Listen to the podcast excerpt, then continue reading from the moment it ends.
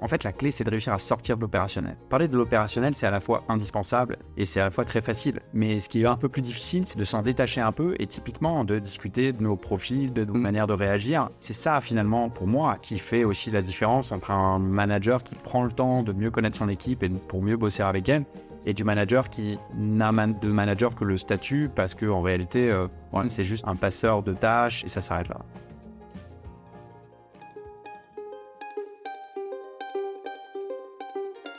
Vous connaissez l'adage après la pluie le beau temps? Est-ce que vous croyez que ça peut s'appliquer au monde du travail? Lundi au soleil, ça n'est pas un bulletin météo, c'est un podcast qui porte haut et fort la voix de celles et ceux qui pensent le travail autrement. Je me présente, je suis Tim Levert, cofondateur et associé de Matribu.io, cabinet de conseil en marque employeur et expérience talent. Tous les lundis, je reçois une personne qui a osé tenter de nouvelles méthodes, de nouvelles façons de travailler, mais également des personnes qui imaginent le travail de demain et ils viennent le partager avec vous. Alors de quoi l'avenir du travail sera-t-il fait? Vous le saurez en écoutant le podcast. Je suis Tim Levert et lundi au soleil, c'est une chose qu'on aura, je vous le garantis. Bonne écoute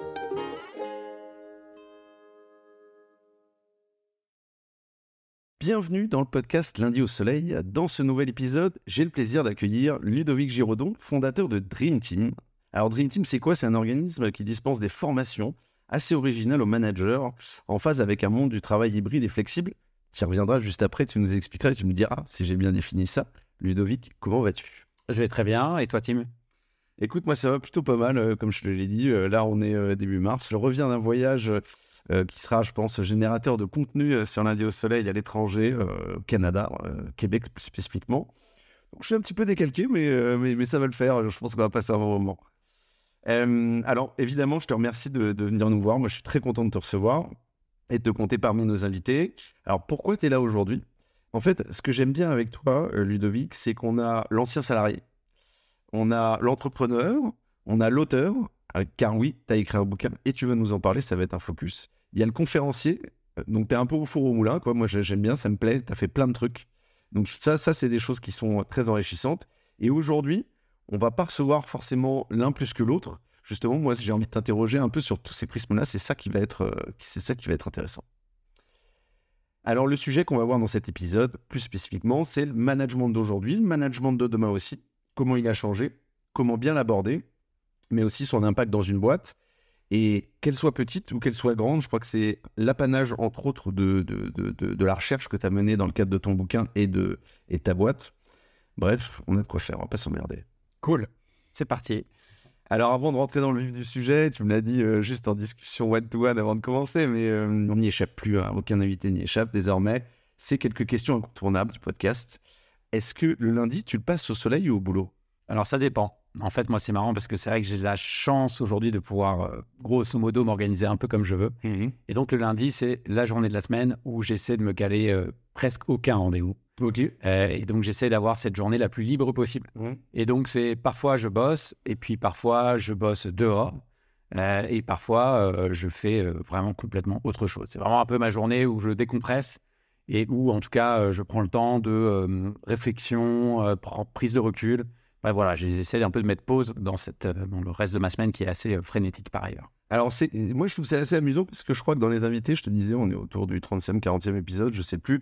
Mais je le répète souvent, et les auditeurs vont avoir voir, mais le lundi, c'est souvent les gens disent, c'est j'organise ma semaine, je fais mes rendez-vous, je vois, je vois les collaborateurs, etc. Là, je trouve que c'est, intéressant de se dire, ok, non, c'est une journée de break, c'est une journée où je souffle un peu, où je réfléchis, euh, de prise d'air. Je trouve que c'est hyper intéressant. J'avais, pour l'instant, je crois pas assez peu entendu ça. euh, Moi, en fait, c'est le vendredi où je prends ce temps pour euh, préparer la semaine qui, qui suit. Comme ça, je sais que je peux démarrer ma semaine tranquille, cool, parce que je sais que a priori tout est un peu bordé. Au pire, si jamais j'ai pas eu le temps de le faire hein, sur la fin de semaine qui était un peu trop chaude, bah euh, je, voilà, je me rattrape un peu lundi. Mais euh, en général, j'arrive à le faire le vendredi et du coup, bah, justement, c'est ça qui me permet le lundi d'être quand même beaucoup plus cool, beaucoup plus euh, relax. Et c'est vrai que je sais que je suis un peu en décalage. Quand on a beaucoup qui le dimanche soir sont un peu en mode panique et trucs en disant oh, merde, j'ai une grosse semaine qui arrive. Moi, je suis cool le dimanche soir parce que de toute façon, je sais que j'ai une journée cool qui m'attend le, le lendemain. C'est aussi une manière de prendre un peu soin de moi. Tu m'as coupé l'arbre sous le pied, j'allais le dire, moi j'ai bien digressé, tu verras.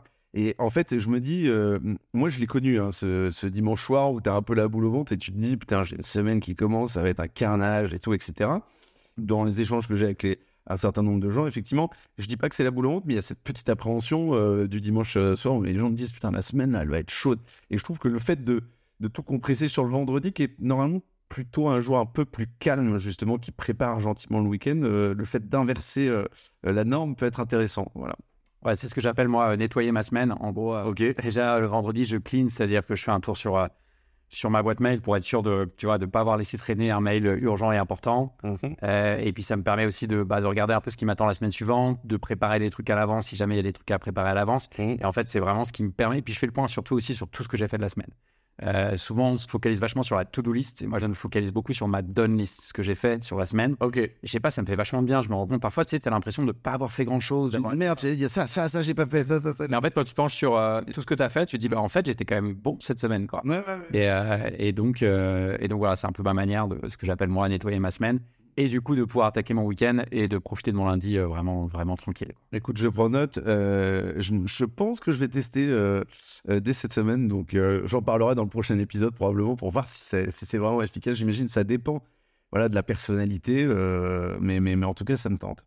Du coup, à quoi il ressemble ton lundi? Ce qu'on disait, c'est qu'est-ce que tu entends par réflexion? Tu réfléchis, pardon, business, famille, euh, loisirs, euh, ou c'est plus concentré euh, voilà, sur, sur, sur ta mission, ta boîte? Ouais, ça dépend vraiment. Euh, J'essaye de. Ça peut être faire du sport, Mhm. ça peut être me balader dans Paris. Enfin, en Ouais. gros, faire des trucs où justement je suis moins focalisé sur le boulot parce que et je vais rien inventer là, mais c'est dans ces moments-là qu'il y a plein de choses qui se passent. Mhm. Il y a plein de trucs que je digère depuis un moment et qui, bah, c'est dans ces moments-là finalement qu'il en sort pas mal de choses. Donc c'est à la fois des moments peuvent paraître non productifs par rapport à mon activité pro, mais qui en réalité le sont euh, vachement parce qu'il y a des trucs qui émergent, qui émergeraient pas si euh, je m'étais réservé cette journée comme d'hab pour faire des visios, des réunions, des rencontres, des prestats pour des clients euh, ou, ou autre. Et puis après, bah, mine de rien, euh, parfois la réalité de l'agenda me rattrape et je suis quand même obligé de me caler des, des- des rendez-vous pro sur ces, sur ces moments-là.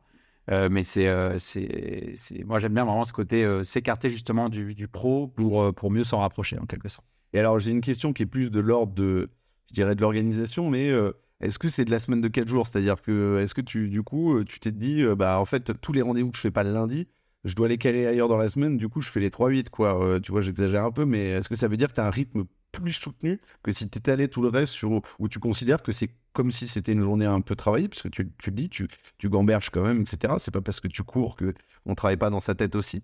Comment tu vois le truc? Ouais, alors forcément, il y a un peu de report, c'est-à-dire que voilà, après, c'est vrai que moi j'ai un, un mode d'organisation perso qui est, qui est pas celui euh, voilà, du lundi au vendredi de manière assez classique. Il peut m'arriver de bosser le soir tard, il peut m'arriver de bosser à 5 heures du mat, il peut m'arriver de bosser le week-end. En fait, à chaque fois, ça se rééquilibre de manière assez, euh, assez naturelle. Euh, mais je sais que pour moi, en gros, c'est ouais, le lundi, journée plus cool et tout. Et puis le vendredi, euh, c'est vendredi matin où j'essaie de me caler un max de rendez-vous. Euh, Ouais. C'est un peu mon, mon moment, euh, voilà, où- en gros, du, le- tu vas tout savoir. Du mardi au, du mardi au jeudi, c'est là où justement je me cale mes, mes, mes points avec mes clients pour euh, voilà, délivrer euh, ce que, ce que j'ai vendu, entre guillemets. Et puis le vendredi matin, c'est euh, tous les rendez-vous prospects, partenaires ou autres. Donc il y a un maximum. Mhm. Et le vendredi après, voilà, je nettoie ma semaine, comme je te l'explique. Ok. Alors écoute, je te dis direct, je vais te copier dès la semaine prochaine. En fait, problème, c'est que ça marche pas en une fois. J'imagine qu'il faut installer une routine, bien évidemment. euh, Et ce que tu disais était très juste, c'est-à-dire que ce qui marche pour moi, voilà, c'est comme en management, on en Mhm. parlera sans doute. bien sûr. Un conseil qui marche hyper bien dans une boîte, dans une équipe, marchera euh, peut-être pas du tout chez une autre. euh, et c'est pareil sur l'orga perso. Mais en tout cas, voilà, moi, c'est la, la routine personnelle, professionnelle qui, euh, qui marche le mieux pour moi aujourd'hui. Ça évoluera peut-être. Ok, top. Merci pour cette entrée en matière qui a à, à voir avec le management du temps, euh, voilà, plus que le, le management hiérarchique, on va dire. Et qui est un vrai sujet parce que le problème numéro un de tous les managers dans le monde, le premier qui ressort de toutes les essais, c'est le, temps. Alors, euh, parler. Ouais, bien sûr. Je trouve que c'était une, effectivement une entrée en matière assez, euh, assez marrante, euh, enfin, non réfléchie en amont, mais qui finalement a un lien. Ah, exactement. Ah bah complètement, complètement. Je- je- on, est, on va y revenir, je te confirme. Euh, dernière question et après on passe euh, au, plus concret, on va dire. Où est-ce que tu vas chercher tes inspirations sur le futur du travail? Parce que tu es dans un métier où le management, ce que je veux dire, c'est que tu dois constamment te réinventer, te tenir au courant, etc. Où est-ce que tu vas chercher, euh, tu vois, tes inspirations? Alors, je dirais qu'il y a deux principales sources. La première, c'est que euh, j'ai la chance de faire partie de ce qu'on appelle le, le lab chez Welcome to the Jungle. Euh, je sais que tu as reçu Laetitia Vito euh, à, ce, à ce micro. Et d'ailleurs, c'est elle qui, euh, un peu, entre autres, la chef d'orchestre de ce lab. Donc, ils ont fédéré pas mal d'experts sur tout un tas de sujets autour du, du travail actuels et futurs. Donc moi, je me nourris vachement d'eux finalement. Ouais. Et puis après, en fait, c'est surtout au travers des échanges auprès de mes clients. Moi, c'était vraiment ça ma principale source, vraiment de, de comprendre parce que son, ça me permet d'avoir un, comme si j'étais sur un perchoir, tu vois, et de, de pouvoir échanger en une semaine avec une dizaine de boîtes, de secteurs d'activité hyper différents, de, de, de territoires géographiques très différents, euh, en France en tout cas. Euh, c'est eux finalement qui me nourrissent le plus. Après, euh, c'est marrant ce que tu dis parce que tu dis voilà que je, en effet, je forme au management et donc j'ai besoin de me tenir au courant des derniers trucs. En fait, j'ai envie de te répondre oui et non parce qu'en fait, en réalité, je me rends compte que la majorité des boîtes en France, en tout cas, sont pas encore à la page sur les bases du management. Ouais, complètement. Ouais, donc on pourrait se dire, euh, voilà, euh, être dans la prospective à fond. Et en réalité, moi, je prends déjà les, les basiques. C'est le socle, c'est le socle Ouais, voilà. qui finalement a- appartient à aujourd'hui, même un peu hier. Alors même si évidemment on en parlera sans doute, il y a beaucoup de choses qui se passent depuis quelques temps et beaucoup de choses s'accélèrent. Donc on ne manage pas tout à fait en, de- en 2023 comme on manageait en 2022, 2021, 2019 et, et- et j'en passe. Mais en réalité, euh, je suis pas à me dire, euh, en tout cas dans la majorité des prestations que je li- délivre à mes clients, notamment dans le cadre de formation, je suis pas à me dire, ok, je, les forme avec 10 ans d'avance. J'essaie de rattraper le retard qu'on a finalement depuis un moment en- France. Alors, moi, j'aime beaucoup ta réponse sur le lab. J'étais au courant et je salue bien évidemment Laetitia, que j'adore, euh, que je vois, ben, je crois, dans les prochains jours. Mais euh, sur l'échange client, je pense que là, c'est un secret important. Et j'irai plus loin. Euh, moi, dans le métier que je fais, effectivement, c'est c'est de conseil sur la marque employeur, l'expérience candidat, collaborateur. Et en fait, c'est les échanges avec les clients, bien évidemment, l'immersion chez eux, où là, tu vois, tu vas percevoir des signaux faibles, etc. Mais c'est aussi les, prospects. Tu parlais de prospects tout à l'heure, et- c'est vrai que souvent, moi, dans ces, je fais des, des rendez-vous découvertes avec des prospects qui deviennent souvent ou assez régulièrement des clients derrière, mais cette première touche, elle est intéressante parce que tu as vraiment, là, je les fais parler.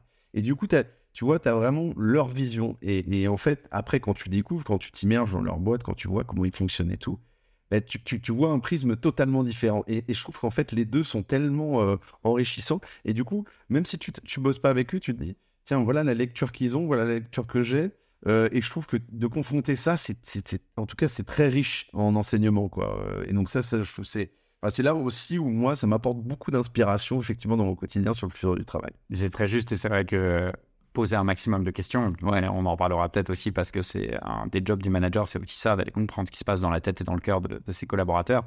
Le questionnement est le meilleur outil pour ça. Et c'est vrai que quand on est face à quelqu'un qui vit le monde du travail euh, d'aujourd'hui et qui du coup bah, touche du doigt les prémices de ce que sera le travail, le futur du travail, bah, voilà, s'intéresser à fond à lui, à sa boîte, poser un maximum de questions dès qu'on en a le- l'opportunité, c'est c'est extrêmement riche et ça va être vraiment un, réflexe que j'essaie d'avoir un, max. je te confirme qu'on va en reparler. Euh, je refais toujours un petit pas de côté pour, euh, sur l'invité. euh.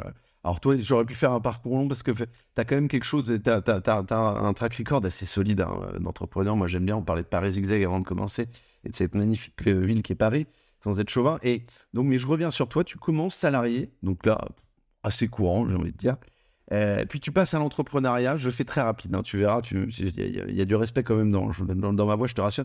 Puis tu passes à l'entrepreneuriat, déjà c'est un tout petit peu moins courant, ça l'est peut-être plus euh, sur un certain nombre de profils euh, depuis le Covid. Mais moi j'ai quand même envie de te poser une question un peu saugrenue, c'est comment on passe de responsable de produits digital chez Mediapost, qui est quand même une maison un peu à l'ancienne, pardon, je- ça a été un de mes clients, je connais bien, et c'est une super boîte néanmoins, à cofondateur et CEO de Paris Zigzag? Ouais, c'est une bonne question. Euh, en fait, J'ai quelques questions un peu comme ça, tu vois. ouais, en fait, je pense que c'est le l'envie de démarrer d'une page blanche. Ok. Euh, je pense qu'il y a certaines personnes à qui ça fait euh, super peur. Ouais. D'autres, au contraire, que ça excite à fond. Et je pense que j'étais à un moment où je sentais que j'avais besoin de, voilà, de, de me débrouiller par moi-même et de, de- de sortir de terre un, un projet de, de zéro. Je pense que c'était ça. C'était l'envie vraiment de, de me prouver peut-être aussi à moi-même que, euh, que j'étais capable de, de démarrer d'une page blanche et de faire un truc dans lequel je, je m'éclate. Mhm. Et alors, moi là-dessus, euh, la question que j'ai, c'est euh, qu'est-ce que tu as retenu de, de, de, positif sur ton expérience d'employé, en fait? Ouais, c'est une bonne question aussi parce que c'est vrai que J'imagine quand même d'avoir un manager aussi. Ouais, c'est vrai qu'on pose souvent la question, ces questions-là à des entrepreneurs, mais assez peu finalement à- sur cette partie euh, salariée, donc je la trouve vraiment intéressante.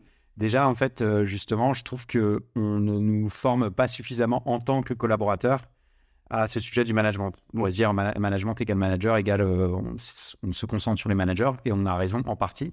Mais les équipes, en fait, on n'est pas on n'est pas préparé à ça. C'est-à-dire que euh, même tu fais des stages, même Moi, j'ai fait une école type de management, on n'apprend pas du tout ces sujets de des relations humaines au sein de l'entreprise. Finalement, c'est ça dont on parle. Oui, à notre époque, du tout. je pense que dans les cursus actuels, peut-être plus. Un, un peu plus, ça émerge. Hein. Mm. Et c'est vrai que moi, ce que je retiens déjà, c'est ça, c'est la difficulté d'interagir avec son manager parce qu'en fait, on n'a pas les codes quand on démarre et son propre manager ne nous, les apprend pas forcément ou a pas forcément en tête le fait de nous, les, de, de nous accompagner euh, là-dessus.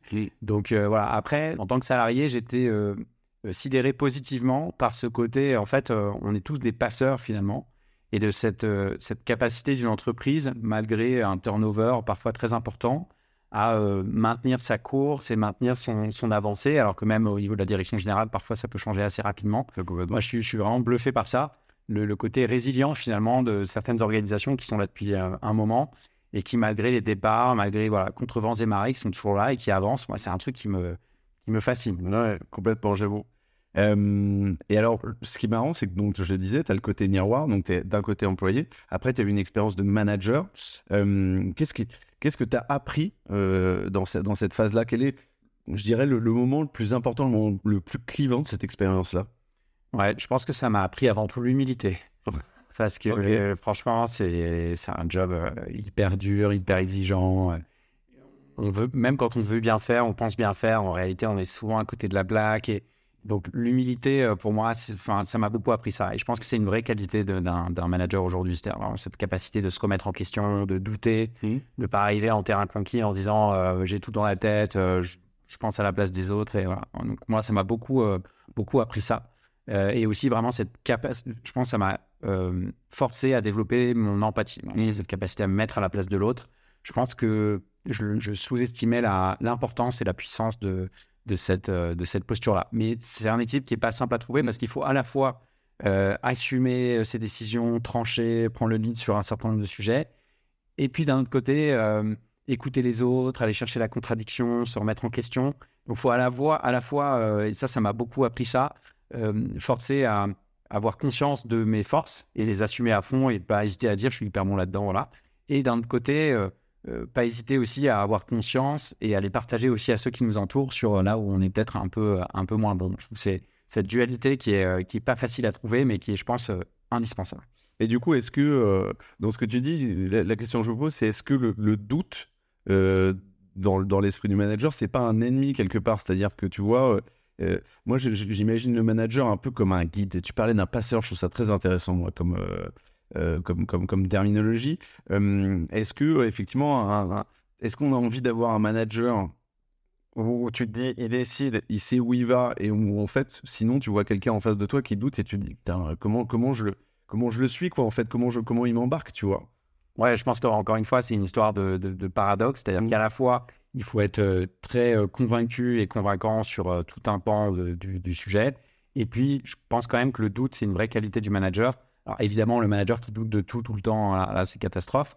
Mais celui qui, encore une fois, sait, euh, voilà, est solide sur ses appuis, mmh. mais qui euh, bah, sait là où il a des zones d'ombre et qui est capable de se dire, en fait, tout simplement à son équipe, je ne sais pas. Mmh. Euh, vous saurez mieux que moi. Comment est-ce qu'on peut faire? Comment est-ce qu'on peut trouver la réponse ensemble? Bah, Ça, je trouve que c'est, en fait, c'est ça le, on va dire un peu le portrait robot mmh. peut-être du manager idéal, si tant est qu'il existe. Mais c'est vraiment, c'est, pour moi, le, le doute, c'est au contraire, c'est une qualité du manager à condition que ce soit compensé par euh, aussi euh, quand même des trucs très solides par ailleurs. Alors, merci pour cet éclairage. Euh, on comprend que tu es quand même un, expert S-Management.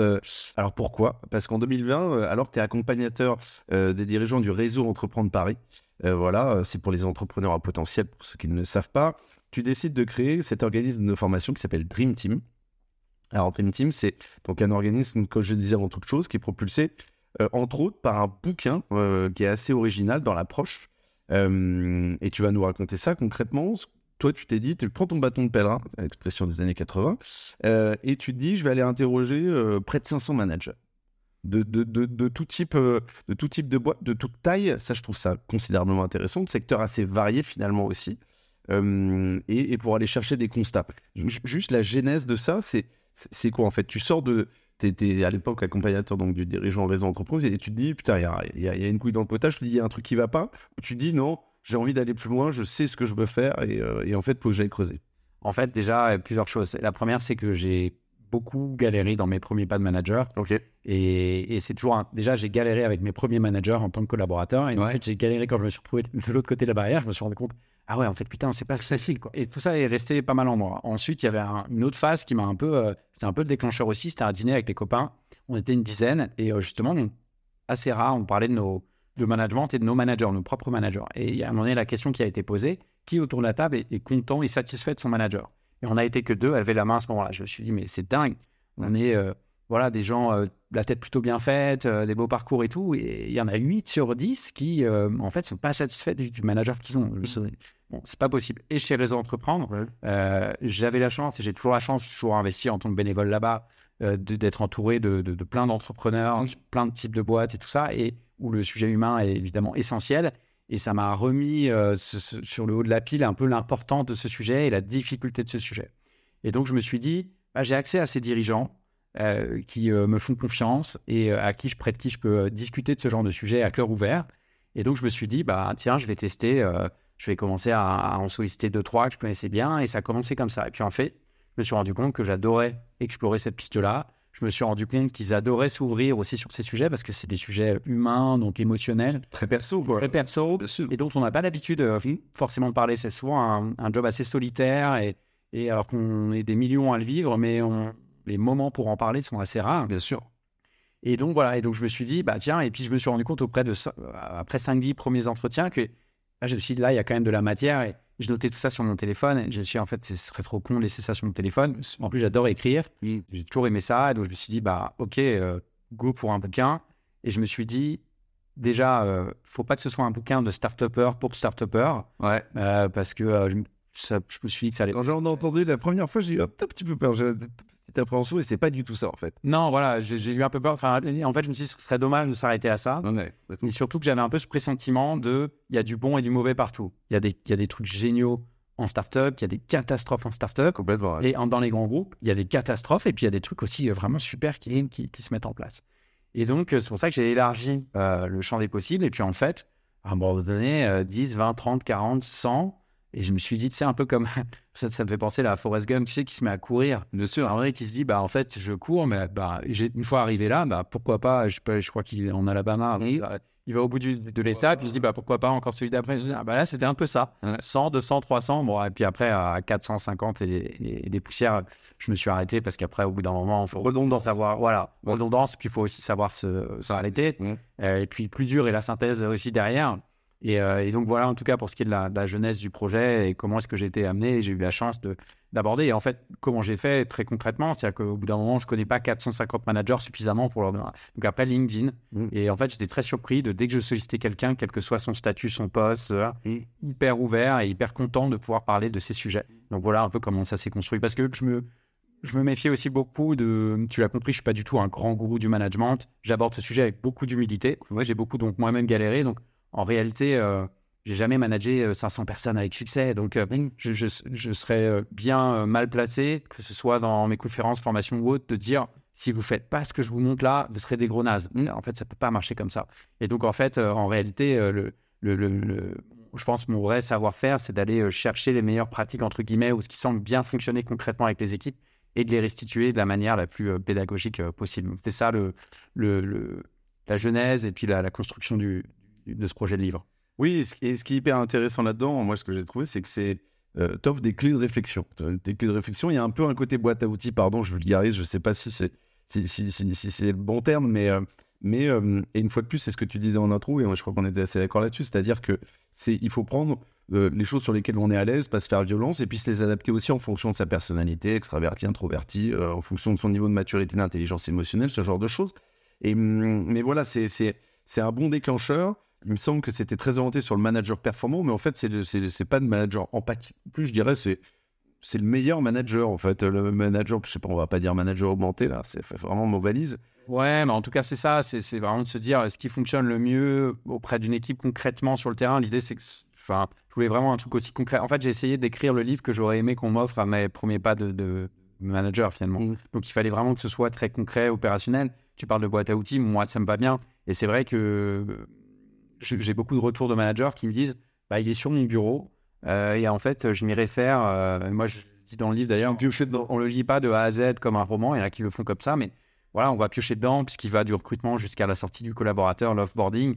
Bah, en fait, en fonction de la situation que tu rencontres, bah tiens, tu vas aller te replonger dedans pour un peu te remettre dedans et puis t'en inspirer. Et puis euh, dire comment est-ce que tu peux euh, ouais, euh, aller piocher tel conseil et te l'adapter, rajouter le petit twist qui fera que ça colle à ta personnalité, aux personnalités que tu as dans ton équipe, à la culture de ta boîte, de ton équipe, etc. Alors moi, j'ai- une multitude de questions hein, qui, qui, sont devant moi, mais qui viennent également. Est-ce que tu crois que ces gens que tu as interrogés, on va revenir après sur les, les enseignements que tu en as tirés et que tu partages, mais est-ce que tu crois que eux-mêmes, ça les a fait réfléchir pendant qu'ils te, ils te partageaient euh, toutes ces, tu vois, toutes ces réponses, euh, tout, tout leur quotidien, et, et ça, ça leur a permis d'avoir aussi un peu de recul sur leur, mét- sur leur métier et leur, et leur rôle en tant que manager Complètement, parce qu'il y a un marqueur souvent de se dire, enfin, quand il y a un blanc, quand tu poses une question et qu'il y a un blanc, Ouais. ça veut dire qu'a priori, sauf soit tu as gêné la personne, elle Ok. est mal à l'aise pour te répondre, mais bon, ça, c'est. Voilà. Mais surtout, en fait, c'est que voilà, tu inities justement un cheminement, une réflexion, et il n'est pas capable du tac au tac de te répondre. Ça veut dire que c'est pas encore posé la cette question. Ouais. Et j'étais frappé à chaque fois. Nos entretiens euh, étaient assez longs parce qu'il y avait beaucoup de blancs. Euh, pas parce que je gênais les personnes, mais parce que en fait, euh, elles s'étaient jamais, enfin, elles avaient vraiment, enfin, très rarement pris, pris de la hauteur sur euh, des situations vécues ou sur leur rôle de manager. Et donc, c'est là où je me suis dit, mais c'est fou que, ouais, que qu'en fait, qu'on en parle aussi peu finalement, Mhm. Euh, parce que c'est vrai que quand tu es dans ta boîte, c'est un job solitaire.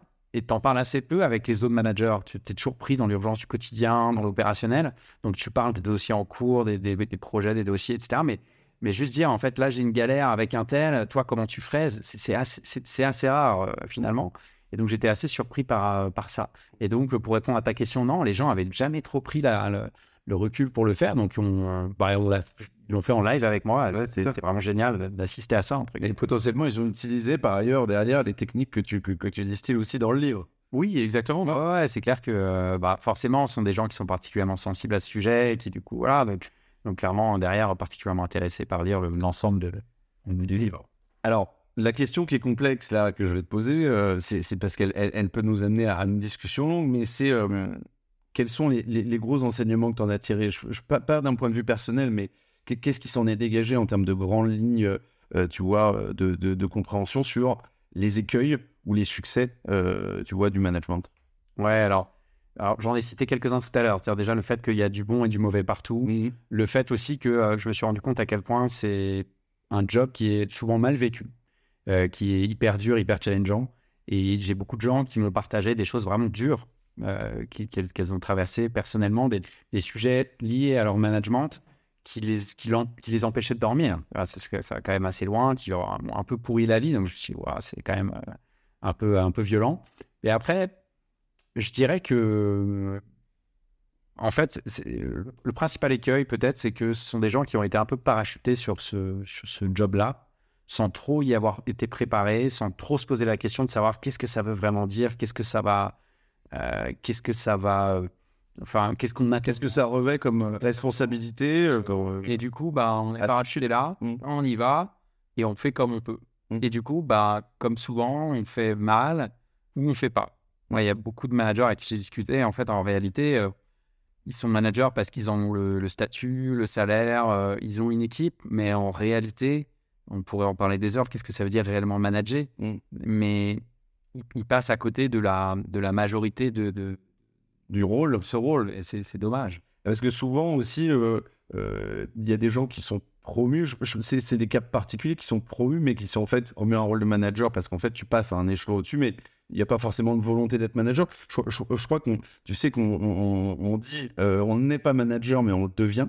Euh, et toi, tu dis, je crois euh, que, que, que tout le monde n'est pas aussi fait pour être manager. Comment tu détectes ça en fait? Est-ce que tu as des, tu vois, je dirais pas des astuces, j'aime pas le mot, mais tu vois comment tu peux être en, en, en capacité de de- d'avoir ces signaux faibles ou ces signaux forts? Ouais, alors c'est vrai que c'est une conviction forte que j'ai. Tout le monde n'est pas fait pour être manager. Oui. Et c'est pas grave, et tant mieux.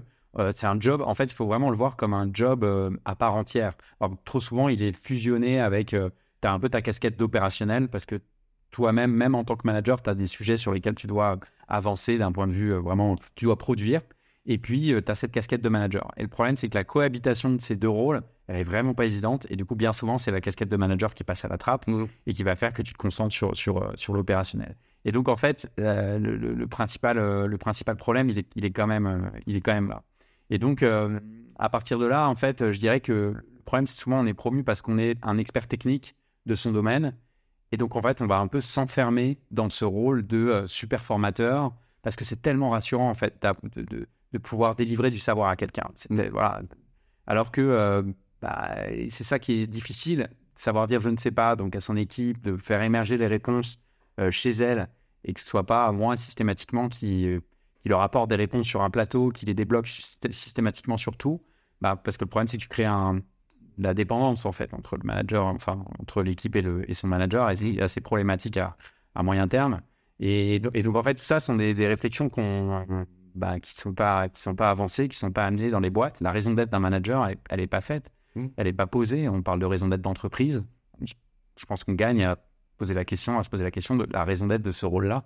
Qui, qui doit être donc un- individuel dans chaque boîte au final. C'est pas euh, pareil. un- Enfin, tout comme la raison d'être d'une boîte n'est jamais la même d'une boîte à une autre. Quand tu en as une, euh, effectivement, moi, ça c'est typiquement un sujet qui, qui, me, qui me touche particulièrement. Mais et donc ça doit, effect- ça doit être de même sur la partie du rôle du manager. Exactement. Et du coup, on se retrouve avec des moutons à cinq pattes, c'est-à-dire des gens qui doivent être euh, des chefs charismatiques, euh, des experts techniques, maintenant les managers coachs. Et en fait, euh, c'est- très compliqué de retrouver tous ces, enfin, ces, mêmes caractéristiques, ces mêmes compétences chez une même personne. C'est ça souvent qui explique que, en fait, euh, et on en revient, hein, tout le monde n'est pas fait pour être manager. Pour venir sur le cœur de ta question, je pense qu'avant tout, c'est des gens qui euh, aiment les gens. Alors, ça paraît euh, sans doute que j'enfonce des portes ouvertes. Ce que je veux dire par là, c'est aimer passer des heures dans une salle en one-to-one avec quelqu'un, l'écouter parler, l'écouter raconter ses problèmes, essayer de résoudre les problèmes de l'autre et pas ses propres problèmes. Pour moi, avant tout, c'est ça quelqu'un qui est fait pour ce rôle-là. En fait, c'est un rôle qui doit être relativement désintéressé, donc vraiment au service de l'autre. Et on n'est pas tous câblés comme ça. Il y en a qui sont un peu plus individualistes, un peu plus perso, un peu voilà. Et puis d'autres qui sont plus naturellement tournés vers les autres, plus en capacité de les écouter, de s'intéresser à eux. Et donc, c'est- comme ça qu'on comprend euh, si on est un, un peu plus fait pour ce, pour ce rôle-là, en tout cas pour ce, ce rôle qui est de plus en plus attendu par les nouvelles générations qui arrivent sur le marché du travail. Ouais, alors là-dessus, moi, c'est pas que je partagé, mais en fait, euh, moi, je me souviens que moi, mes premières euh, années en tant que manager, je pense que j'étais un très mauvais manager. J'ai mis du temps à m'en rendre compte, déjà, et j'ai mis du temps à me l'avouer. Euh, Il y a le moment où tu t'en rends compte, mais tu te mens un peu, il y a le moment où tu t'en où tu t'en rends compte et tu te dis, ok, c'est vraiment, je suis vraiment mauvais. Et, puis après, je te, te dis ça, c'était il y a longtemps, c'était il y a peut-être une quinzaine d'années, mais, mais après, il y a comment je me forme. Tu vas voir ton boss, le DG de la boîte, tu dis, voilà, veux- faut que je m'améliore, etc. Après, j'ai changé de job, etc. Mais, mais, mais, mais c'est pas évident. euh, je trouve effectivement, euh, la, première étape, c'est aussi comprendre, de bien se former.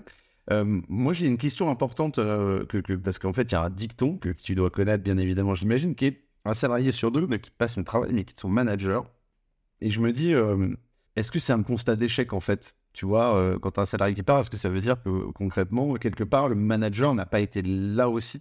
Pour travailler cette, cette rétention, tout simplement, en fait, cette fidélisation du collaborateur Ouais, bah, complètement. C'est vrai que alors, selon les études, c'est 1 sur 2, 1 sur 4. Ce qui est sûr, c'est que tu as deux études aussi qui parlent de le, le- un, un manager est responsable à hauteur de 70% de l'engagement d'un collaborateur. Mhm. Et c'est vrai que tu as beaucoup de boîtes ces dernières années qui ont bossé le sujet de la rétention, mais sous l'angle euh, qualité de vie au travail, bien-être, et donc qui ont réfléchi à des sujets de salle de sieste. De, voilà.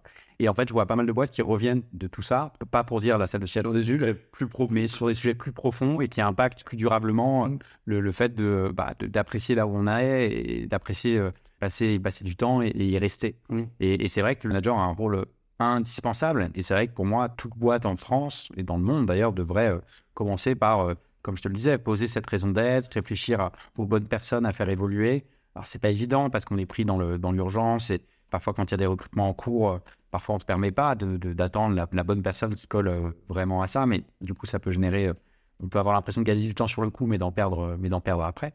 Donc en fait, c'est vrai que ça, c'est un point qui est vraiment clé.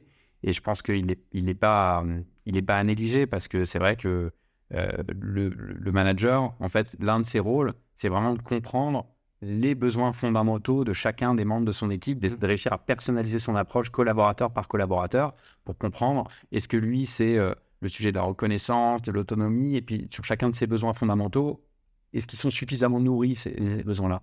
Et quand ces besoins-là ne sont plus suffisamment nourris, bah, c'est là où tu as quelqu'un qui va du coup commencer à moins, être moins dans son job et potentiellement à s'intéresser à d'autres propositions qui viendraient de, de l'extérieur. Tu disais un truc tout à l'heure, c'est-à-dire qu'il faut savoir un peu aussi lire les personnes. Alors, bien évidemment, ça, ça va en discutant avec eux, tu comprends. Après, il y, a des, il y a des tests qui existent, hein, euh, voilà, le PXT Select, ce genre de trucs, MBTI et PSA, qui vont sortir effectivement des typologies de personnalité. Est-ce que ça, c'est des trucs qui sont intéressants à faire quand tu es manager pour justement arriver à, déjà à comprendre à, qui tu parles et puis trouver cette, cette, analyse. Enfin, il y a un côté un peu analyse transactionnelle, quoi. Tu vois, euh, voilà. Euh, est-ce que ça, c'est un truc qui est pour toi obsolète, indispensable ou qui est intéressant Mais pas non, pour moi, c'est un outil parmi plein d'autres. Euh, c'est pas le truc providentiel, la baguette magique. C'est pas non plus euh, inintéressant, euh, bien au contraire. En fait, tout ce qui, pour moi, est un prétexte de générer des discussions intéressantes avec son équipe, euh, c'est génial. Et typiquement, ce genre de test que je trouve intéressant, c'est pas le manager qui fait dans son coin et qui ensuite essaye pour lui et essaye de deviner les profils des gens de son équipe. C'est on le fait tous ensemble. Et ensuite, on met en commun tout ça et on met entre guillemets en commun un peu son mode d'emploi personnel. Et c'est ce qui permet de comprendre pourquoi est-ce que ça a clashé lors de la dernière réunion ou parce que bah, ça met en stress quand euh, un tel euh, arrive euh, systématiquement en retard quand on se voit. Voilà, tous ces petits trucs qui vont faire que bah, on est proche ou qu'on s'éloigne au contraire des, personnes. Donc, ce genre de test, moi, je trouve ça hyper intéressant. À partir du moment où c'est fait en collectif, on met les résultats en commun et qu'on en discute pour mieux se comprendre. et que, encore une fois, ça génère, ça donne plein de matière pour, bah, euh, discuter à la fois de boulot, mais pas de boulot. C'est-à-dire, en fait, la clé, c'est de réussir à sortir de l'opérationnel. Sortir l'opérationnel, parler de l'opérationnel, c'est à la fois indispensable et c'est à la fois très facile. Mais ce qui est un peu plus difficile, c'est de mettre pause, de s'en détacher un peu et typiquement de discuter de nos profils, de nos mmh. manières de réagir. Euh, et c'est ça, finalement, pour moi, qui fait aussi la différence entre un manager qui prend le temps de mieux connaître son équipe et pour mieux bosser avec elle et du manager qui de manager que le statut parce qu'en réalité, euh, mm. c'est juste un, passeur de tâches et un, dispatch, c'est un titre et, ça s'arrête là. Et du coup, euh, est-ce que tu crois pas que euh, l'air de rien, on a toujours eu pas une course à la productivité, mais on a on aime bien ce côté efficacité. Tu vois toutes tes vidéos sur YouTube entre autres avec voilà l'outil qui va te permettre de gagner en productivité externe. Est-ce que tu crois pas que tout ça a eu un peu finalement un impact entre guillemets néfaste sur le temps disponible. Quand je dis temps disponible, parce qu'en fait, on se concentre sur des trucs qui sont très euh, à valeur euh, business, tu vois, et, c'est ce que tu disais tout à l'heure, tu vois, et de se dire, en fait, euh, bah, en fait, du coup, le parent pauvre, c'est le, management, voilà, l'échange, etc. Du coup, je le mets de côté. Comment on peut le retrouver, ce temps-là, en fait, tout simplement? Ouais, moi, moi, je crois beaucoup au rituel. C'est-à-dire au fait vraiment de, caler dans les agendas des points récurrents, avec là aussi une raison d'être très précise de chacun de ces rituels, qui permettent soit euh, dans une relation individuelle, one-to-one, soit en collective, de retrouver ce, ce temps-là. Et pour moi, la clé, c'est ça, c'est voilà, des boîtes ou des équipes qui ont cette culture du rituel. Euh, pas pour ce côté imposé, voilà, mais pour ce côté, malheureusement, sinon, si c'est pas dans les agendas, ça n'existe pas. Quoi. C'est fait croquer par le temps. Donc, pour moi, c'est ça. C'est vraiment réussir à, s'imposer collectivement ces temps-là et à, et à les tenir. Parce que c'est mm. bien beau de les caler dans les agendas. Oui, c'est ça. Mais en fait, tu le par le reste. Exactement, exactement. Mais ça, c'est de la. C'est vraiment un sujet culturel. Quoi. Mm. Quand tu rentres dans une boîte et qu'il y a vraiment cette culture du rituel et, et qu'on te fait comprendre dès le recrutement ou dès l'onboarding que c'est un élément central, que ce sera un élément central dans, la, dans ton quotidien de la boîte, bah en fait, voilà, tu rentres dans et, chacun est responsable de la tenue de ces rituels, quoi. Et c'est ça aussi qui, je pense, est un facteur clé de succès euh, euh, pour la tenue de ces moments. Euh, merci pour cette clé de réflexion. Je reviens sur une question qu'on évoquait tout à l'heure, donc sur le, salarié qui quitte pas son travail mais son manager. C'est une question populaire, vois, j'en ai quelques-unes, je t'avais dit. C'est comment tu fais quand un manager part pour que le collaborateur il reste, s'il est attaché à son manager? Tu vois ce que je veux dire? Moi, j'ai connu des situations dans des boîtes où effectivement, euh, il y, a, des managers qui sont partis avec qui avaient des liens, je dirais pas fusionnés, mais qui avaient des liens de proximité forts. Et en fait, euh, euh, du coup, ça, peut être un peu le, voilà, le début de l'explosion de d'une équipe, par exemple. comment tu peux te prémunir de ça? Ouais. C'est pas simple. Hein. c'est clair que quand un manager qui est apprécié part, bah, ça, ça déstabilise l'ensemble.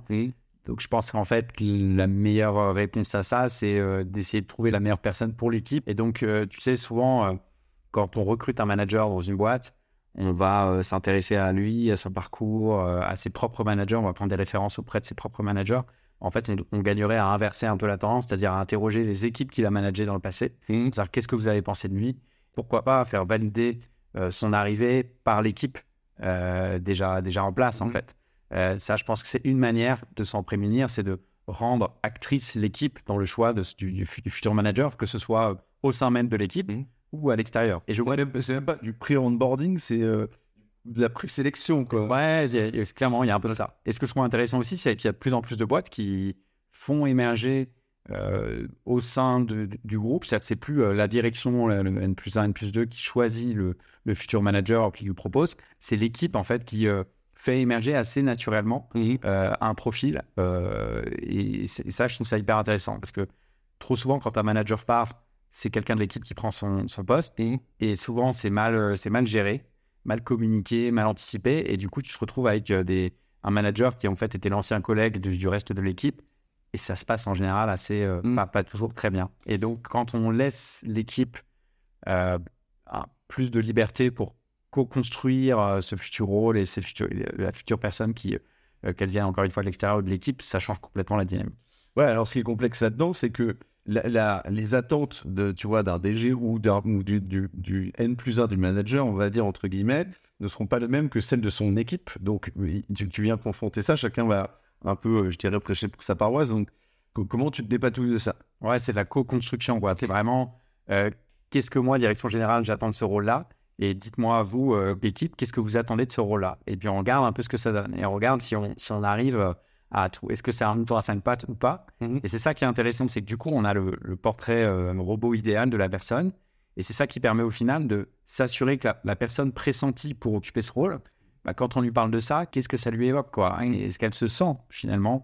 On disait tout à l'heure, euh, tout le monde n'est pas fait pour, pour être manager. Ou, Ouais. euh, eh ben, il y a aussi de ça. C'est quand les, enfin, plus clairement les attentes auront été définies en amont, à la fois côté direction et puis côté équipe, bah, euh, plus clairement la personne qui peut se projeter ou non par rapport à ce, à ce rôle-là. Donc, ça, ça aide aussi euh, la personne à vraiment décider en, en pleine conscience de OK, est-ce que j'y vais ou pas Alors, du coup, la question que je me pose euh, au regard de ce que tu viens de dire là, c'est est-ce qu'on peut manager son manager, tu vois?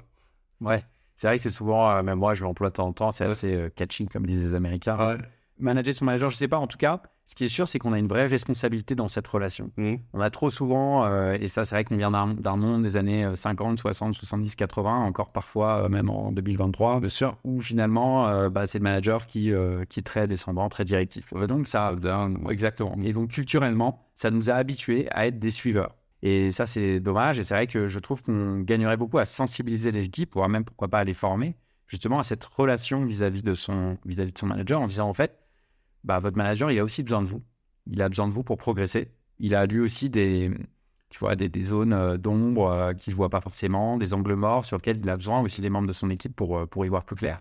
Euh, et euh, bah, en fait, on ne peut pas tout attendre de son manager. Tu vois, moi, tous les jours, j'ai des, je rencontre des salariés qui disent que leur manager les, les remercie ou les, ou les félicite pas suffisamment, voire quasiment.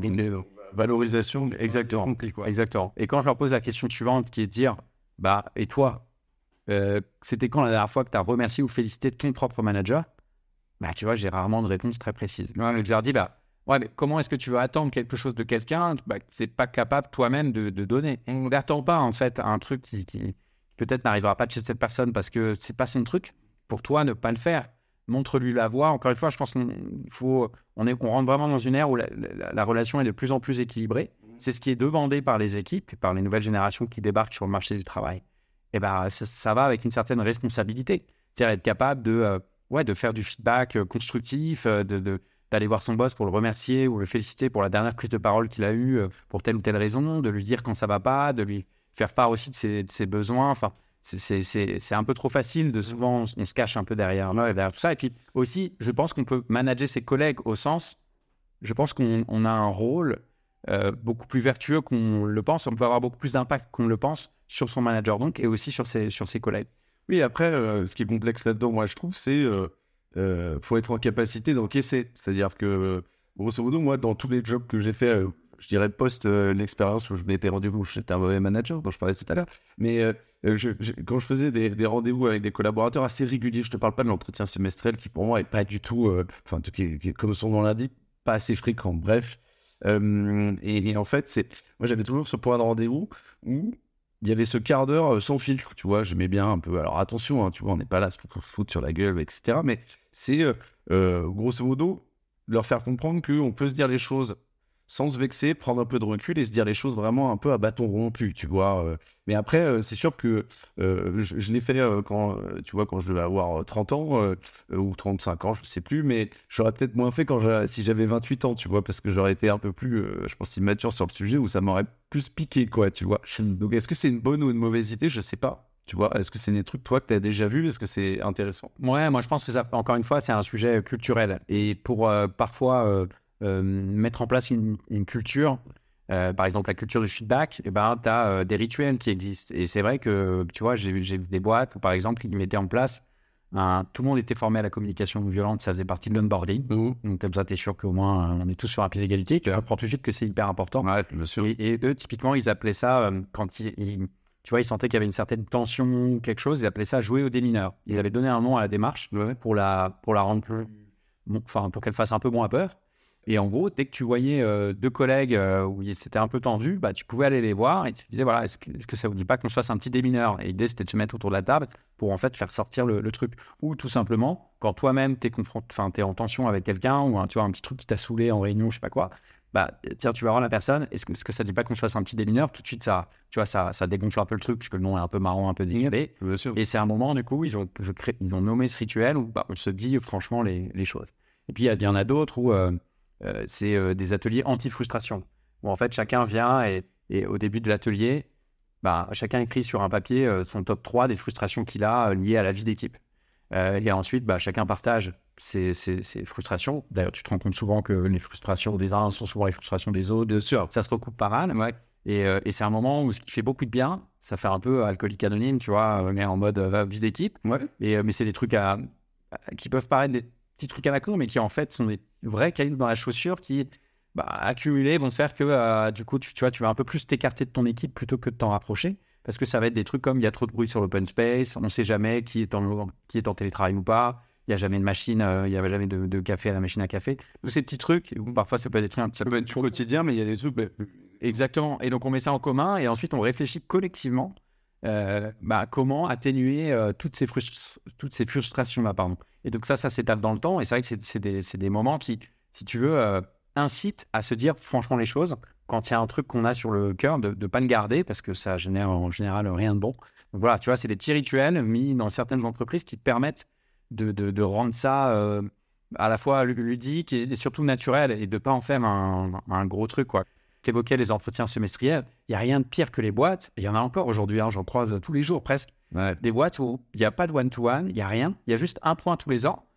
Bah, du coup, en fait, comme tu ne parles jamais vraiment des vrais sujets euh, qui comptent, bah, c'est pas dans ces moments-là que tu le fais parce qu'il y a un côté en plus un peu cérémonial, Ah, solennel. tout solennel, ça, te- ça te bloque complet, quoi. Et du coup, bah, tu dis rien, et donc en fait, il n'y a rien qui est jamais dit. Et voilà. Donc, plus tu fais ce genre de technique là que je t'évoquais régulièrement, bah, plus tu inculques cette culture de, euh, bah, du franc-parler. Et, c'est vrai que là-dessus, on n'est pas bon en France hein, sur le sujet du feedback, sur le sujet de, se parler euh, directement. C'est pas encore euh, vraiment naturel. Donc, je trouve que c'est par ces petits rituels, dès le recrutement, dès l'onboarding, tu mets dans le bas. Et bah, c'est ça au final qui fait que les langues se, se délient plus facilement. Et ben, je rebondis sur ce que tu me dis là, et souvent, moi, j'ai, alors dans, le taf, j'ai connu ça. Je me suis fait des potes, moi, dans le taf. Il y en a euh, qui, trouvent leur femme, leur mec, peu importe, euh, leur compagnon, on va dire, euh, au sens large. Du coup, parfois, tu, t'aperçois que tu peux manager des potes, en fait. euh, voilà. euh, comment tu fais pour bien manager un pote ou un ami? C'est, un peu compliqué, c'est-à-dire que tu peux vite avoir une limite, tu vois. Soit tu peux être trop loose et un peu être, être un peu direct, et du coup, tu vois, pas avoir de barrière, etc., et zéro tact. Soit, du coup, tu es dans la retenue. Co- comment tu trouves l'équilibre? Tu as des conseils là-dessus? Ouais, je... c'est vrai que c'est pas simple. Je pense que c'est compliqué, voire impossible de vraiment corriger Mauvaise idée, quoi. mauvaise idée. Ouais. Et en fait, et, et encore pire dans des relations euh, amoureuses. Euh, même si ça arrive euh, en effet très, très régulièrement. Bien sûr. Parce qu'en fait, euh, tout est histoire en management d'équilibre, comme souvent sur les sujets humains, et tout est histoire d'équité. C'est-à-dire de, de consacrer grosso modo autant de temps aux mêmes personnes dans ton équipe et prêter euh, à, à leur façon et adapter ton attention parce que parfois tu as des gens dans ton équipe qui sont hyper autonomes et voilà qui auront peu besoin de toi et au contraire, certains qui seront beaucoup plus demandeurs. Et en fait, donc, c'est une sorte de curseur euh, personne par personne. Et le souci commence à venir où euh, ton curseur, il bouge dans un sens ou dans l'autre pour ces raisons un peu interpersonnelles. Quoi. Et, du coup, ça, c'est un peu l'ennemi du, du manager parce que ça va créer de, de la jalousie. Euh, enfin, voilà, ça va venir perturber en fait ton, ton rôle. Donc, je n'ai pas vraiment de conseils à part. ça te met dans une situation conflictuelle en fait, un peu de fait. Quoi. Il faut éviter. Mmh. Euh, il y en a même, moi, ce que je recommande, c'est au bout d'un moment, en fait, d'essayer de, voir comment est-ce qu'on peut pas changer de, rôle si c'est possible. C'est-à-dire, en fait, euh, de changer de boîte, de changer d'équipe. De... Parce que euh, au bout d'un moment, en fait, ça peut vraiment être, ça peut vraiment être très je pense. Un peu dans la même veine, aujourd'hui, je dis pas que c'est une généralité, mais moi, j'ai un, avis bien arrêté sur l'évolution du salariat, des nombres de salariés en France, mais c'est vrai que on voit de plus en plus de boîtes qui travaillent aussi avec des indépendants qui les intègrent, soit, en partie, soit totalement, etc. Enfin, voilà. Qu'est-ce que ça implique en termes de management de travailler avec des indépendants? Parce que du coup, tu as moins cette, cette hiérarchie claire quand tu es, quand es de, salarié, à salarié, de manager, donc à collaborateur. Complètement, c'est vrai que ça, devient une réalité. C'est ce qu'on appelle un peu la, le, management composite, c'est-à-dire tu as à la fois une partie d'équipe salariée et puis de l'autre des équipes on va dire plus euh, freelance externe. Et en fait, en, réalité, je pense qu'il y, a, beaucoup de choses. En fait, l'évolution euh, culturelle euh, du job de manager au sein des boîtes vis-à-vis des salariés est finalement est en train de se rapprocher d'un management beaucoup moins hiérarchique, beaucoup, beaucoup plus équilibré, et donc qui, je trouve, se prête très bien à, au management de, de de freelance, par exemple. Alors, ça ne veut pas dire que tu vas être aussi, que tu vas aller aussi loin avec tes freelances, que tu vas être euh, aussi rigoureux dans la tenue. Mais typiquement, faire des one-to-one avec tes freelances quand tu bosses régulièrement avec eux, je trouve que c'est hyper intéressant. Alors, tu vas pas en faire aussi, tu vas pas en faire aussi fréquemment. Par exemple, si tu en fais chaque semaine avec tes, collaborateurs, tu vas pas en faire chaque semaine peut-être avec ton freelance. Mm. Mais tous les 15 jours, une fois par mois, une fois tous les deux mois, se poser, mettre pause pour prendre un peu de hauteur sur euh, l'opérationnel. Mm. là, encore une fois, là, pour le coup, les travers qu'on peut voir dans l'entreprise, ils sont exacerbés avec les freelances. C'est-à-dire que tu ne parles vraiment que d'opérationnel. Oui, complètement. Il y a une relation euh, voilà, euh, client-fournisseur. Exactement. Donc, voilà. Mais néanmoins, euh, bah, là aussi, pour embarquer la personne autour du projet, pour l'avoir encore plus engagée et comprendre aussi ses freins, ses motivations, ses besoins fondamentaux pour être à fond dans son job, bah, c'est aussi important de, le faire avec le, freelance. Donc c'est moins marqué, mmh. euh, mais euh, je pense qu'il faut quand même euh, saupoudrer un peu sa relation mmh. et ajouter un peu de relation managériale, mais dans le sens nouvelle génération du terme, c'est-à-dire cette relation plus équilibrée où en fait on, se parle d'autre chose que d'opérationnel. Je dirais, tu vois, depuis qu'on se parle depuis tout à l'heure, je me dis, s'il y a un truc qui doit résumer l'approche managériale d'aujourd'hui, surtout du futur, c'est ça, c'est réussir à, se détacher du de l'opérationnel, des urgences du, quotidien. Et, avec un freelance, c'est pas simple. Mais la création de lien, en fait, hein, je ne parle pas de lien personnel, hein, ça peut être un lien professionnel, mais qui a un lien, en fait. Euh, tu parlais d'humain tout à l'heure, moi je pense que ce mot-là, il est assez central, hein, finalement. Euh, voilà, donc est presque émotionnel aussi. D'accord. Euh, mais du coup, là-dessus, je rebondis une fois de plus, mais c'est. En fait, la question que je me pose, c'est tu vois, quand tu travailles avec des indépendants, souvent euh, ils ne sont pas dans le même lieu. Alors, on est très futur du travail là, enfin très euh, travail actuel même plutôt. Et, euh, du coup, tu dois développer un management à la confiance qui est quand même plus important. Est-ce que, est-ce que tu penses que ça a un impact sur après le manager que tu es avec tes collaborateurs de dire bah justement en fait si ça marche avec des indépendants parce qu'en fait je les marque pas à la culotte et qu'en fait ils ont cette indépendance là. En fait, ça doit marcher aussi pour les collaborateurs. Je suis pas obligé d'être, tu vois, dans le micromanagement. Est-ce que tu crois que ça a un impact? C'est sûr que tu te nourris forcément. Après, euh, le, bon manager, je pense, c'est vraiment celui qui arrive à s'adapter euh, collaborateur par collaborateur. Et non, je mets collaborateur, je mets utile tout à l'heure dans. C'est l'individuel. C'est l'individuel. Et, et, c'est finalement se dire, bah, ce qui marche avec l'un ne marchera pas forcément avec l'autre. Et c'est ça qui, qui, est très challengeant dans ce mmh. rôle-là. C'est qu'il n'y a pas une recette magique unique. C'est un peu la fin de l'entreprise à taille unique, tu vois, où tu proposais la même chose à tout le monde. Là, il faut réussir à. Tu sais, c'est le passage justement de l'égalité à l'équité. quoi. C'est-à-dire qu'on ne propose plus la même chose à tout le monde. On, prend soin de tout le monde, mais avec des réglages à chaque fois assez, euh, assez différents. Donc, en revanche, ce que je trouve intéressant, c'est de tester des choses avec certains et de se dire, bah tiens, ça marche avec un tel, est-ce que ça pourrait pas marcher avec tel autre Et est-ce que ça fait pas sauter certaines croyances limitantes? Mais, mais pas forcément. Donc, c'est là où c'est pas simple, toute l'histoire un peu de dosage, de test et et aussi de, questionnement. C'est-à-dire, hmm, si on se rend compte qu'on est peut-être plus, beaucoup plus dans la confiance avec ses freelances qu'avec ses équipes, peut-être que c'est une impression, que c'est un... Et en fait, typiquement, poser cette question-là en, en point tête à tête, est-ce que je suis euh, trop présent ou pas assez présent? Est-ce que, je- selon toi, de 1 à 10, tu dirais que je suis entre le contrôle, l'ultra-contrôle et l'ultra-confiance Où Ouais. est-ce que je me situe? Ouais. Oser poser ce genre de questions, ça permet aussi d'y voir plus clair, parce qu'il y a ce qu'on pense être, et puis la manière dont euh, nos équipes vivent. La- On est perçu. quoi. Exactement, exactement. Et ça, je trouve que c'est des exercices aussi qui sont assez intéressants, euh, Mm. qui sont de, je vais pas dire de plus en plus faits, mais en tout cas, je, je, vois ce genre de pratique se, se développer petit à petit, et je trouve ça hyper, euh, hyper intéressant. Alors, je- je- pour la prochaine question, je peux vous poser deux, euh, deux notions et tu me diras à tort ou à raison. Euh, euh, Est-ce que tu crois qu'un manager, il doit plus favoriser l'état d'esprit en en intrapreneurial d'un collaborateur, c'est-à-dire effectivement toute une partie d'être dans une position de, je dirais, de, de tester des choses, euh, quitte à, à se foirer, euh, d'être vraiment entreprenant, ou euh, il doit être, il doit avoir plutôt une posture de facilitateur, c'est-à-dire effectivement euh, travailler l'intelligence collective et un peu les nouvelles pratiques d'animation de groupe, etc. Ouais, je, je sais pas si on peut vraiment les opposer. Pour moi, elles se complètent vraiment. Et c'est vrai que là aussi, tout est histoire de curseur et, et d'adaptation. C'est sûr que le droit à l'erreur, pour moi, ça devrait être aussi dans la culture de, de toutes les boîtes. Parce qu'en fait, de toute façon, de fait, on se plante tous. Euh, et même en tant que manager, je dirais faire des conneries fait partie du jeu. Euh, euh, si tu pars de ce postulat-là, comment ne pas en faire un mantra pour l'équipe ce serait, absurde. Donc à partir de là, bah, il faut, ça veut dire aussi la confiance, l'autonomie et, accepter que bah, si on se plante, de toute façon, bon, là, sauf sur des sujets ultra stratégiques, c'est pas, pas bien grave. Donc pour moi, en fait, elles se complètent très bien les deux postures que tu évoquais, c'est-à-dire vraiment d'être OK.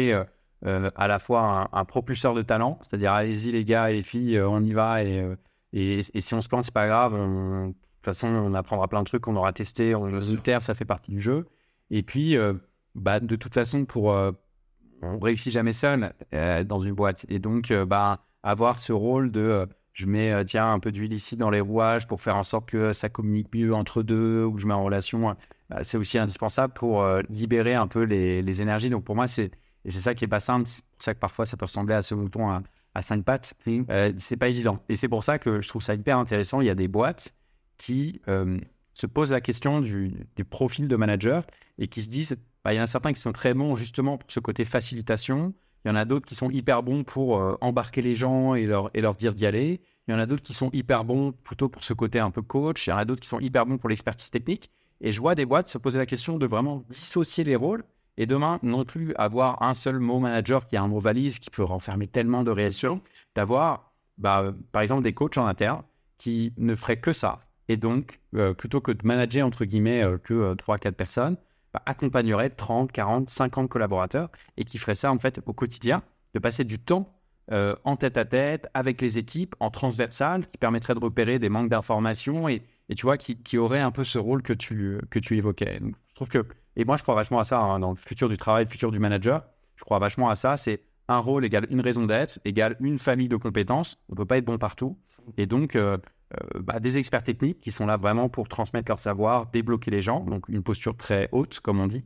Et puis des gens plus en mode coach, posture plus basse, euh, parce que la cohabitation des deux postures est pas évidente. C'est pas évident au sein d'une même journée d'être capable de basculer comme ça de celui qui questionne à celui qui dit quoi faire. Euh, et puis des profils un peu plus, tu vois, euh, leaders, charismatiques, peut-être moins nombreux dans la boîte, mais qui ont cette capacité. Tu sais, on en a tous croisé, des gens qui arrivent en réunion d'équipe et, et tu ressors, tu as, 100 fois plus d'énergie qu'avant de rentrer de cette sur réunion quoi, en trois mois. Tu as posé- ouais. Et- ouais, exactement, tu es, prêt à- t'es prêt à suivre la personne au bout du monde. Et tout le monde n'a pas ce, ce petit truc en plus. Mm. Et, et voilà, donc je crois vachement à ça, à ce, découpage beaucoup plus fin euh, de ce rôle de, de- de manager qui, demain, peut-être qu'il y aura des, sont des facilitateurs, des culture managers. Ils auront des noms peut-être un peu différents que ce mot, encore une fois, un peu trop généraliste, je pense, qui a un peu atteint ses limites, je trouve, aujourd'hui. Oui, alors c'est en- au final, euh, c'est pas, c'est un métier qui va évoluer. C'est peut-être un métier même qui va disparaître et qui va renaître euh, de, manière euh, différente sous forme de 3, 4, 5, 6 différents rôles. ça, je trouve que c'est intéressant. On avait reçu hein, d'ailleurs dans le podcast un philosophe d'entreprise aussi qui apportait cette, je dirais, cette couche un peu complémentaire de prise de hauteur. C'est un peu différent, mais c'est vrai que la partie coach, moi, je suis assez convaincu effectivement de l'impact que ça peut avoir. Euh, merci. Euh, Ludovic, euh, dernière question avant de passer à, à la toute dernière partie, et je te libère derrière, bien évidemment. Qu'est-ce que tu, tu verrais comme innovation managériale pour 2023, à ton avis, au-delà de celle que tu as déjà évoquée? Pour moi, enfin, ce que, ce que je vois, euh, déjà, je me, je me méfie souvent des, des, des disruptions managériales très T'es un peu vraiment spectatif, euh, etc. Que un peu, quoi. Ouais, c'est un peu fumeux et c'est- c'est- ça fait bien. voilà, tu peux générer un peu de retombées presse grâce à ça, mais ça va pas tellement plus loin. Ouais. D'ailleurs, euh, c'est marrant parce qu'il y a des boîtes qui disent avoir supprimé le- les managers, si on rebondit sur ce qu'on disait avant. Donc ça, ça peut paraître assez, euh, tu vois, assez radical. Et en fait, en réalité, quand tu creuses, ils n'ont pas supprimé les managers, ils ont repensé les rôles, donné des noms différents, etc. Donc euh, on voit bien que Oui, mais ce qui est déjà une évolution. Bien sûr. Non, mais c'est clair, c'est clair. Ouais. Mais euh, et en fait, ce que je trouve intéressant, c'est surtout la, la création de communautés ou le renforcement de communautés managériales au sein des boîtes. Mm. Comme on le disait, c'est un job dur, c'est un job solitaire, on manque souvent de reconnaissance, on ne sait pas trop comment s'y prendre. Bah, réussir à fédérer euh, tous ceux qui vivent ça euh, au sein de la boîte par euh, des moments d'inspiration, des moments de partage, de bonnes pratiques, des ateliers de co-développement. Ça, je vois ça aussi de plus en plus dans les boîtes. Moi, je trouve ça génial parce que c'est à la fois soft comme innovation, Mm. mais ça fait un bien fou parce que bah, là aussi, tu te rends compte qu'il y a un tel qui a une super pratique qui serait hyper intéressante à partager aux autres. Et puis, euh, vider son sac et partager ses galères, on se rend compte qu'on n'est pas seul et ça fait énormément de, bien. Et puis, ça renforce aussi la, cohésion, là où souvent les managers sont quand même une sorte de colonne vertébrale dans une, dans une boîte. Donc, je dirais ça, vraiment renforcer ou développer ou créer, quand elle n'existe pas, cette communauté managériale. Déjà, si on se fixait ça comme objectif que 100% des boîtes françaises euh, se mettent sur ce chantier-là en 2023, ce serait déjà une sacrée réussite. Ouais, belle ambition, j'avoue. Euh, merci pour ces enseignements-là. Je te propose qu'on passe à, donc cette dernière partie. Est-ce que tu as un livre, un film à nous conseiller où on peut aller, qui peut nous inspirer? Ouais, alors je, retiendrai un bouquin qui n'est pas dans l'univers du management, euh, qui s'appelle, un bouquin que tu connais sans doute, qui s'appelle Les cinq langages de l'amour, qui a été écrit par un conseiller conjugal américain qui est aussi pasteur, qui s'appelle Gary Chapman, donc qui n'est pas du tout dans l'univers professionnel d'ailleurs, hein, il s'adresse au couple. Et je vais t'expliquer dans deux secondes pourquoi Mhm. j'en parle là. Moi, J'ai hâte de savoir. Euh, en fait, donc, il nous explique en gros qu'il y, a- il y a cinq grands langages qu'il a retenus pour en gros montrer notre attachement à l'autre. Il y a le toucher physique, le fait de se dire des paroles valorisantes, euh, le fait de se rendre des services. euh, il y a aussi le fait de passer des temps de qualité. euh, et puis j'en suis à quatre, il m'en manque un, mais je sais plus, c'est pas important. Mhm. En gros, ce qui est surtout intéressant, c'est de se, de se dire que le fond du message, c'est de se dire qu'on a tendance à utiliser le langage auquel on est le plus sensible nous-mêmes pour montrer notre attachement à l'autre. Donc, par exemple, si mon ou ma partenaire sera très sensible au fait de recevoir des cadeaux, eh bien, euh, bah, je vais avoir tendance à. Enfin, si- moi, c'est mon langage à moi, je vais avoir tendance à utiliser ce langage-là pour montrer mon attachement à l'autre. Donc, je vais euh, offrir une belle montre, voilà, bien, bien cher. Et en fait, le problème de ça, c'est que bah, la personne en face de moi, il y a des chances que ce soit pas son langage à elle. Et typiquement, bah, c'est peut-être les temps de qualité. Et donc, commencer par mettre mon téléphone en mode avion quand on dîne ensemble pour être vraiment pleinement avec elle, ben, ça, ça peut vraiment beaucoup plus faire de. Et en fait, si- je fais le lien, tu sais, c'est un peu comme euh, dans les enterrements de garçons ou les enterrements de jeunes filles où les témoins organisent le week-end dont eux-mêmes auraient rêvé sans forcément se poser la question de savoir est-ce que le futur ou la future mariée sera intéressé par. Et si je fais le parallèle avec le management, c'est un travers classique qu'on peut avoir, c'est-à-dire que on projette ses propres attentes sur ses équipes. Et euh, un truc qui, par exemple, pour valoriser euh, quelqu'un, un, un truc qui nous ferait super plaisir, avoir tendance à le, copier-coller sur notre collaborateur Mm. et, on, et on risque d'être complètement à côté de la plaque. Et, et je rebondis sur une, une autre question pour avoir écouté un certain nombre de tes podcasts qui, je sais, normalement arrive après, sauf si tu as changé, qui est une anecdote qui est directement en lien avec Oui, tout à fait. euh, en fait, c'est que moi, il y a pas mal de temps, euh, donc boîte de quelques centaines de salariés, il y avait un peu la grand-messe annuelle de cette boîte et je voulais euh, valoriser quelqu'un de mon équipe qui avait hyper bien bossé, super état d'esprit. Donc, je m'étais battu auprès de la direction générale pour qu'elle ait euh, bah, une place euh, dans ce- quelques minutes dans cet agenda assez chargé pour mettre en valeur le, le projet que m'avait donné. Exactement. Et euh, je m'étais battu et tout, j'avais réussi à les obtenir, mais ça a été vraiment galère. Et en fait, j'ai pas compris parce que euh, je trouvais que c'était un super cadeau, une super manière de la valoriser. Et elle, elle est passée complètement au travers du truc. J'ai pas eu un merci, elle a limite disparu pendant trois jours. Et en fait, j'ai projeté les, langages de l'amour. C'est-à-dire que j'ai- j'ai projeté, euh, transposé évidemment au monde de l'entreprise. J'ai projeté, moi, j'aurais trouvé ça génial qu'on me propose ça pour mettre en valeur mon boulot. Bah, en fait, elle, elle, avait, elle était traumatisée à l'idée de parler devant 400 ou 500 personnes. Ça n'est pas du tout. Mais pas du tout, c'était un cadeau empoisonné. Mais donc moi, je comprenais pas. Je m'étais battu comme un chien pour avoir ces quelques minutes. Et en fait, en face, j'ai- j'ai- au contraire, j'ai- elle a reculé de trois cases par rapport à moi. Et donc, euh, bref, incompréhension totale. Bien sûr. Et, et c'est ça finalement aussi. C'est pour ça que je recommande ce livre. Je trouve que c'est intéressant, c'est que bien souvent, on tombe là-dedans et en management aussi. Où on- du coup, c'est des débuts d'incompréhension, de tension. On a l'impression de faire un gros geste et en réalité, il n'est pas du tout perçu comme tel. Au contraire, par la personne qu'on a en face de nous. Donc, en résumé, faire, faire gaffe de pas euh, projeter ses propres attentes sur l'autre n'est pas moi. Mm. C'est à la fois le truc le plus simple et évident de la Terre, mais le plus compliqué à appliquer réellement au quotidien. J'aime beaucoup ce l'autre n'est pas moi et cette, effectivement cette projection, je trouve que c'est un écueil important et effectivement quand ça se produit de bien justement le, le remettre à plat derrière et pas se dire on en parlera quand on en parlera, je trouve que c'est un peu le risque.